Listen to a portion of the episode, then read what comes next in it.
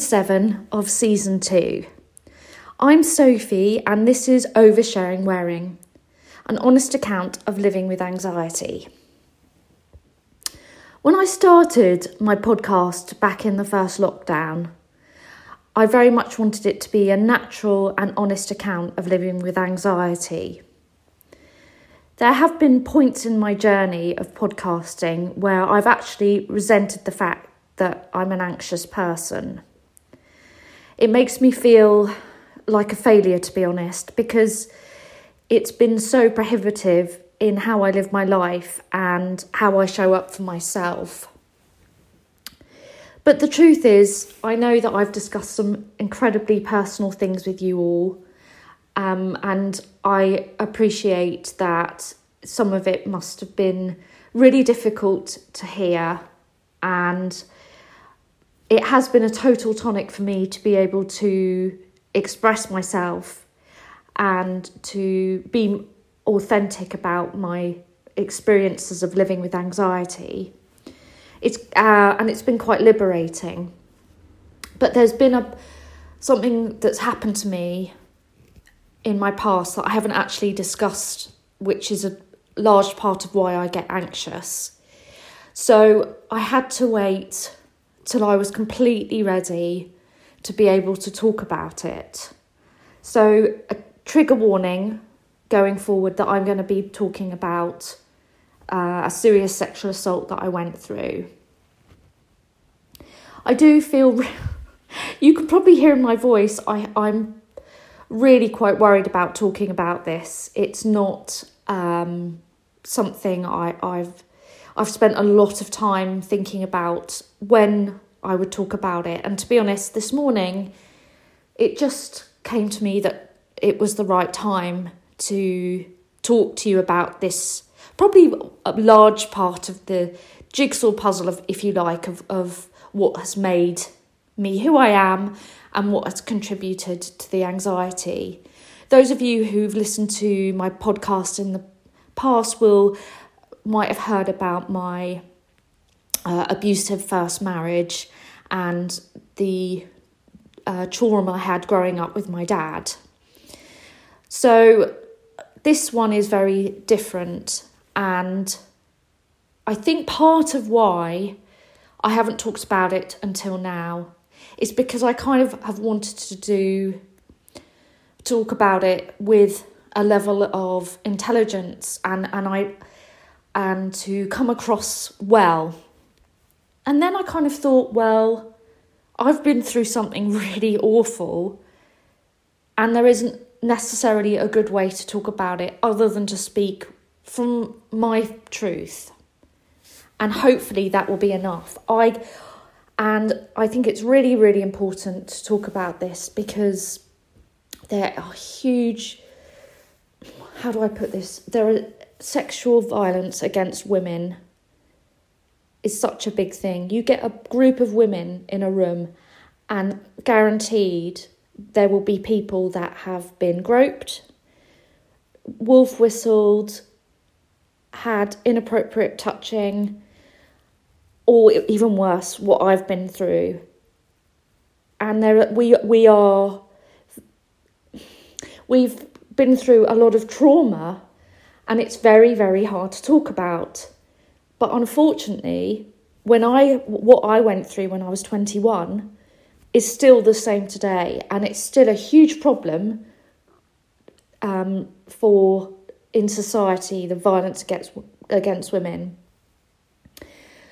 When I I find it even really hard to use the word. When I was raped at university, I was 21.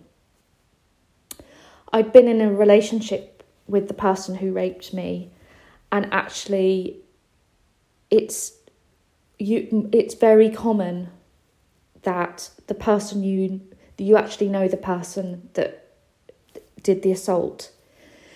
I realise that I'm stumbling over my words, and I'm sorry. I'm really sorry. I'm I, I'm more nervous than I thought because I I want to talk about it because so many women go through this and they don't know how to talk about it. They don't want to talk about it, and I totally, totally get it.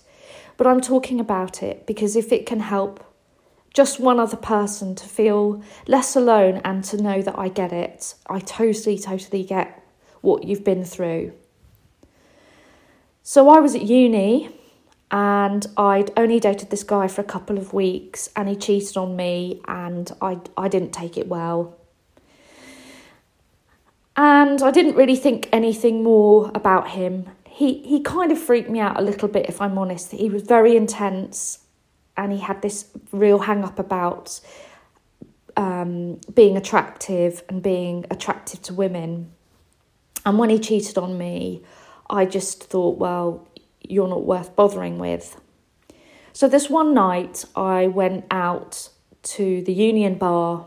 I I had some wine at ho- at home, and I was pretty drunk. I had more drinks when I was out. I had on a, a revealing outfit, and w- we'd left on. I will say this: we parted on bad terms, so there wasn't anything good about us. And I'd, uh, but on this particular night, I'd been drinking, and he let me. Um, I kind of let him walk me home. Uh, I don't know why. I don't know why. And next thing, he he'd come up the flat with me, and we went into my room. And the next thing, um, he raped me. I won't go into details because I don't want to upset anyone. But what I will say is it was so violent that I actually passed out. I don't I then woke up and it was still going on and I just couldn't get him off me. I, I fought and I fought.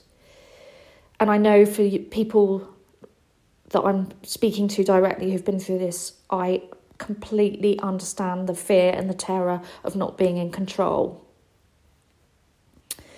When I woke up in the morning, he'd gone. And I was abs- I didn't it took me a while to to remember everything and to work out what was happening to me. I had physical um, evidence of what had happened. I was bleeding and the phone rang. So this was the day but in the days before mobile phones, and it was him. And he was saying he was sorry. I don't remember what I said back. I don't remember what was said after that. But I had to go and do an exam. I remember going into the exam and sitting there thinking, I, I was dazed. I was so dazed. I just remember thinking, how, how can this have happened to me? This is all my fault. I've been drinking. I wasn't wearing the right outfit. You know, maybe I was asking for it. You know, what was I thinking? I didn't at any point think he was a monster. At any point. That came later. So I knew that I had to go to the nurse because for the first number one, I was really worried about getting pregnant. So I went to see the nurse and I told her what happened. And I expected her to be lovely, but she wasn't. She said I shouldn't have been drinking. She said it was my fault. She was absolutely vile to me. She judged me. I, I felt completely humiliated. I had to go to the hospital. I had to have an HIV check, pregnancy test, STI checks. Everything came back clear, thank God. I rang my mum and I just, I was hysterical. And there are a few things at this point which are really difficult to talk about, but I basically couldn't cope with what had happened to me. I was so floored by it, as as anybody would, and I kind of thought what I can do is the best thing to do is to pretend that it hasn't happened. I'm going to absolutely just get on with my life. But I would see him around and he looked like a wolf. To me, he was a wolf. He was, I, I just could see him in the corners, like slinking in the shadows. And I just was like, I can't live like this. I can't be anywhere near him. So I told my flatmates I was leaving university. I told the university I'd nearly I was halfway through my second year, so I had was throwing away my whole university life because I didn't want anything of it. I didn't want to be a part of it anymore. I didn't even pack. I got my friend to send down my trunk with everything in it. I just left. I got on a train. And I think I've talked about this before that I had terrible anxiety after university and I wanted to die. And I told my parents. Now, I didn't discuss with my mum when I got home what happened. My parents didn't ask, they didn't have any inclination to ask me what was wrong. I they sent me to the doctor. I think I talked about that before in another episode, and I went on Prozac, and I was in a complete and utter haze. And at this point, I thought the best thing to do is to act still like nothing's happened. So I can I could sleep with men again, that would be no problem. So instead of I didn't want to be a victim. I didn't want to feel like he'd won, that I couldn't be sexually active again, that I couldn't I couldn't not be attractive to men. So I went the other way. I was slept with a few people, I wasn't careful, I had to do take the morning after pill. And I I very much was like I'm not going to be the victim here and but by that point i was had then got ocd i lost loads of weight i couldn't stop cleaning. And my dad came round and those of you who know me or have listened to this podcast with that particular episode will know that he was an incredibly difficult abusive person. And i just came out with it that i had been uh, raped. And he looked at me and he went has it ruined your life and I said no. And we have never, ever talked about it again. And that was 25 years ago. He never, there was no love, there was no care, there was nothing. I hadn't discussed it with my mum. I mean, I'm not going to lie, I was a mess. I think the thing is, the, the one thing I remember very clearly is I thought, I'm not going to be a victim. This isn't going to ruin my life. I'm not going to let this define me. And to a certain extent, if I'm really honest, it hasn't. But then, of course, you dig deeper.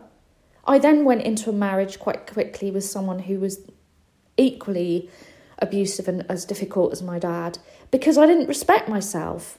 I I had no boundaries, emotional or otherwise. I just I wanted to be loved. I think that's the bottom line. I wanted to be loved and I I thought if I'm in this marriage and I'm I'm doing the right thing. And and when I got pregnant it was with my first son. It was like my body's done this amazing thing. I'm doing this amazing thing. And to be honest for a long time I didn't think about what had happened at university. I I managed to somehow block it out because that's what you do. When people have been through deep trauma they they will go to any lengths to bury it. And I didn't I I didn't touch alcohol for 13 years because I was so terrified of losing control. If I did have a sip of wine, I'd go bright red because I just I went straight back there. I was terrified of not being in control. The turning point of coming to terms with it actually happened when I got pregnant with um, my daughter. So I, I'd obviously left my first husband by then, and I was in a. I'd been with my now husband for a year, and I'd got pregnant. He knew everything. He was incredible. I was very open with him quite early on. I think if if truth be told, I think I was probably testing him to kind of say, look, I've been something through horrific. I feel like damaged goods. I can understand if you don't want to get involved. I don't know. Maybe I that was I probably sound a bit dramatic. I don't know, but I did feel like damaged goods. And if I'm honest, there is a little bit of me that still feels like damaged goods because once someone has violated your body, once someone has touched you and you didn't want them to, you do not ever feel the same about your body again. You just don't because someone did something to you that they you didn't condone. The turning point came when I had my daughter. I really wanted a girl, and when she was born, she was absolutely perfect and I had a, an incredible midwife, and she came round to see me. And I said to her, I am terrified of changing my baby's nappy because I couldn't bear to look at her little bits. I was terrified of hurting her when I changed her nappy. And I turned to my midwife and I said, Something awful happened to me a few years ago, and I'm, I'm terrified. And she just held me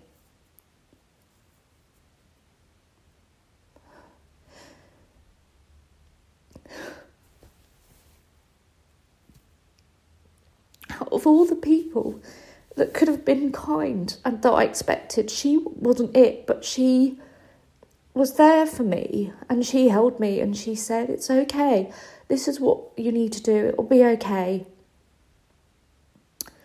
And she just gave me a really big hug. And it was okay. And I went on to have another daughter. And I have kind of it, it's kind of ebbed and flowed through my mind and and by the time I had my fourth child I was I was so busy with my children that I didn't really give it any thought I didn't want to give it any thought because it was too painful and also I didn't want him to bloody win I didn't want it to have a bearing on my life but every once in a while I'd think but what if he does it to somebody else what if he hurt somebody else and I didn't do anything about it? I didn't report him. I literally just walked away from my whole life at uni. And everything to do with it, I got rid of every single. When when my friends sent down my stuff, I put basically just put it all in the bin.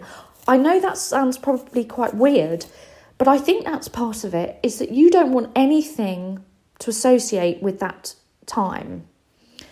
I just didn't want any, I just didn't want to think about it.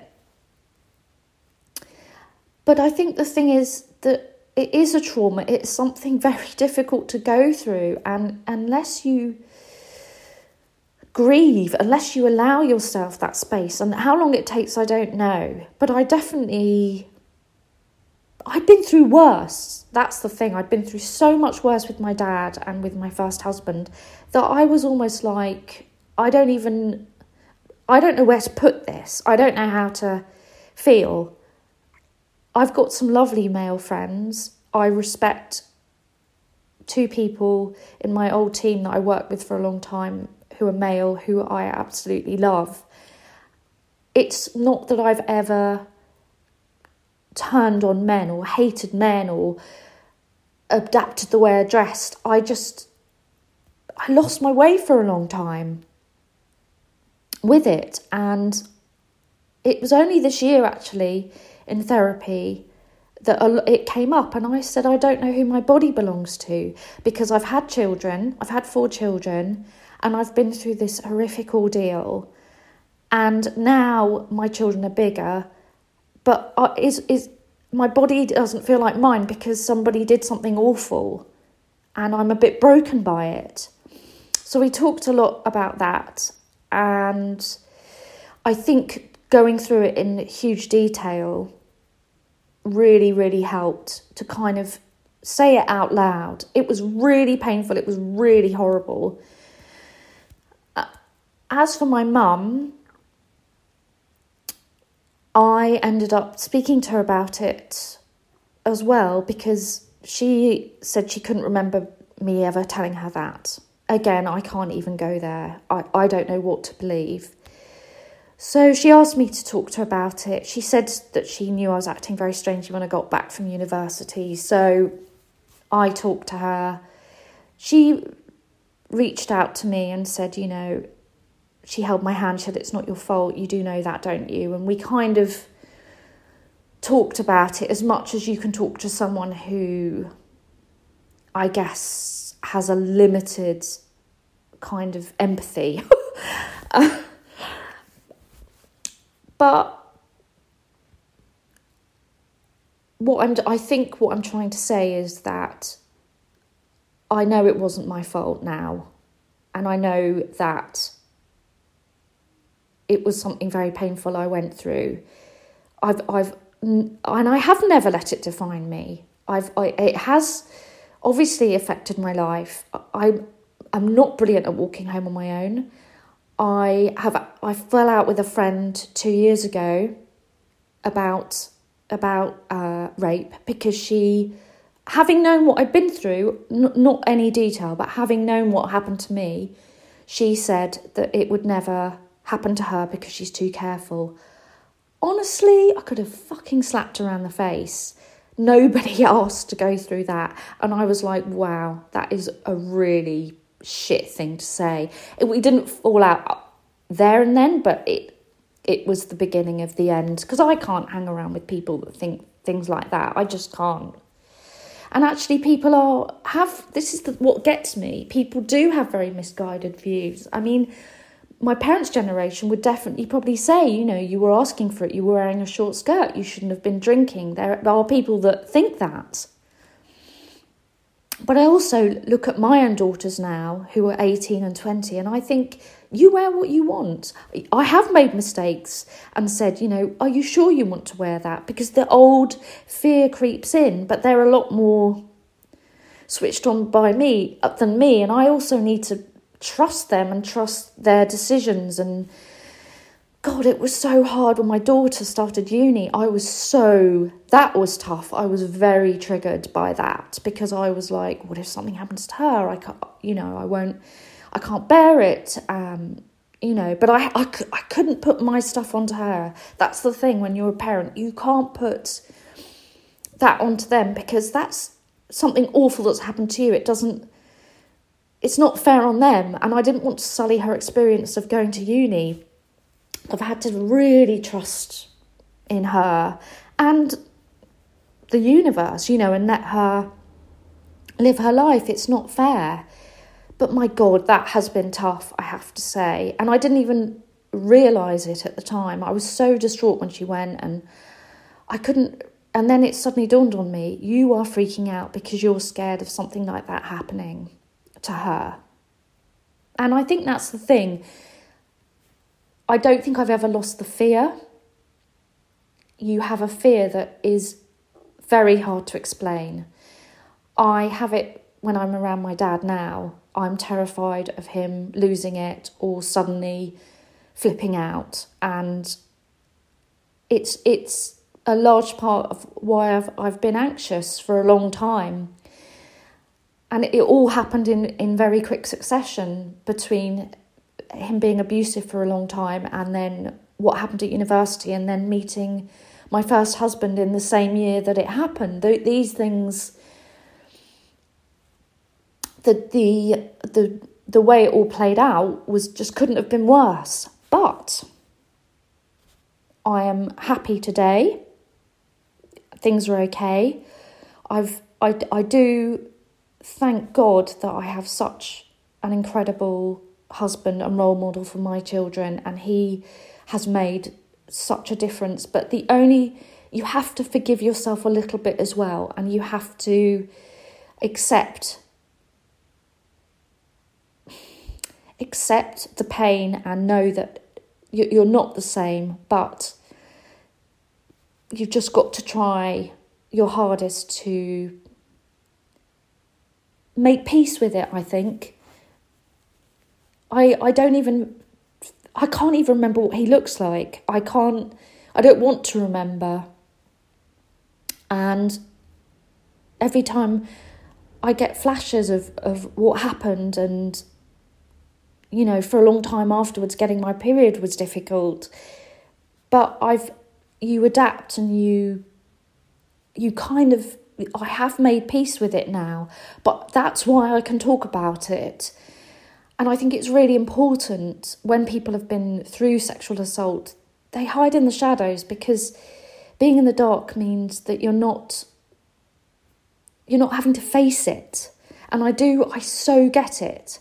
But if you are struggling and you have been through something like I have and you haven't told anybody, please do because honestly, it will eat away at you. It will eat away at you.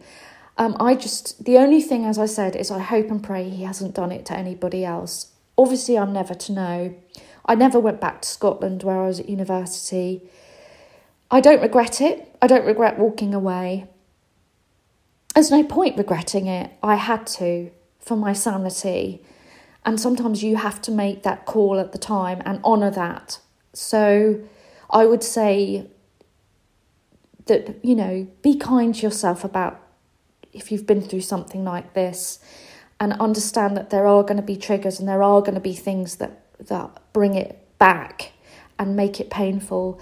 It will be with me forever, you know, that that pain. But it's manageable, it's not every day, and I have a life away from what happened. I've built a life away from what happened. I really hope this episode helps someone out there, and I so, so appreciate you listening to this episode. Thank you so much. And I know it's a big one, it's the biggest one. There is no other big reveals this this is all of who I am uh, that I've spoken to you about. I'm terrified of publishing this, but I'm going to. I'm going to. Um, sending you all so much love. Take care.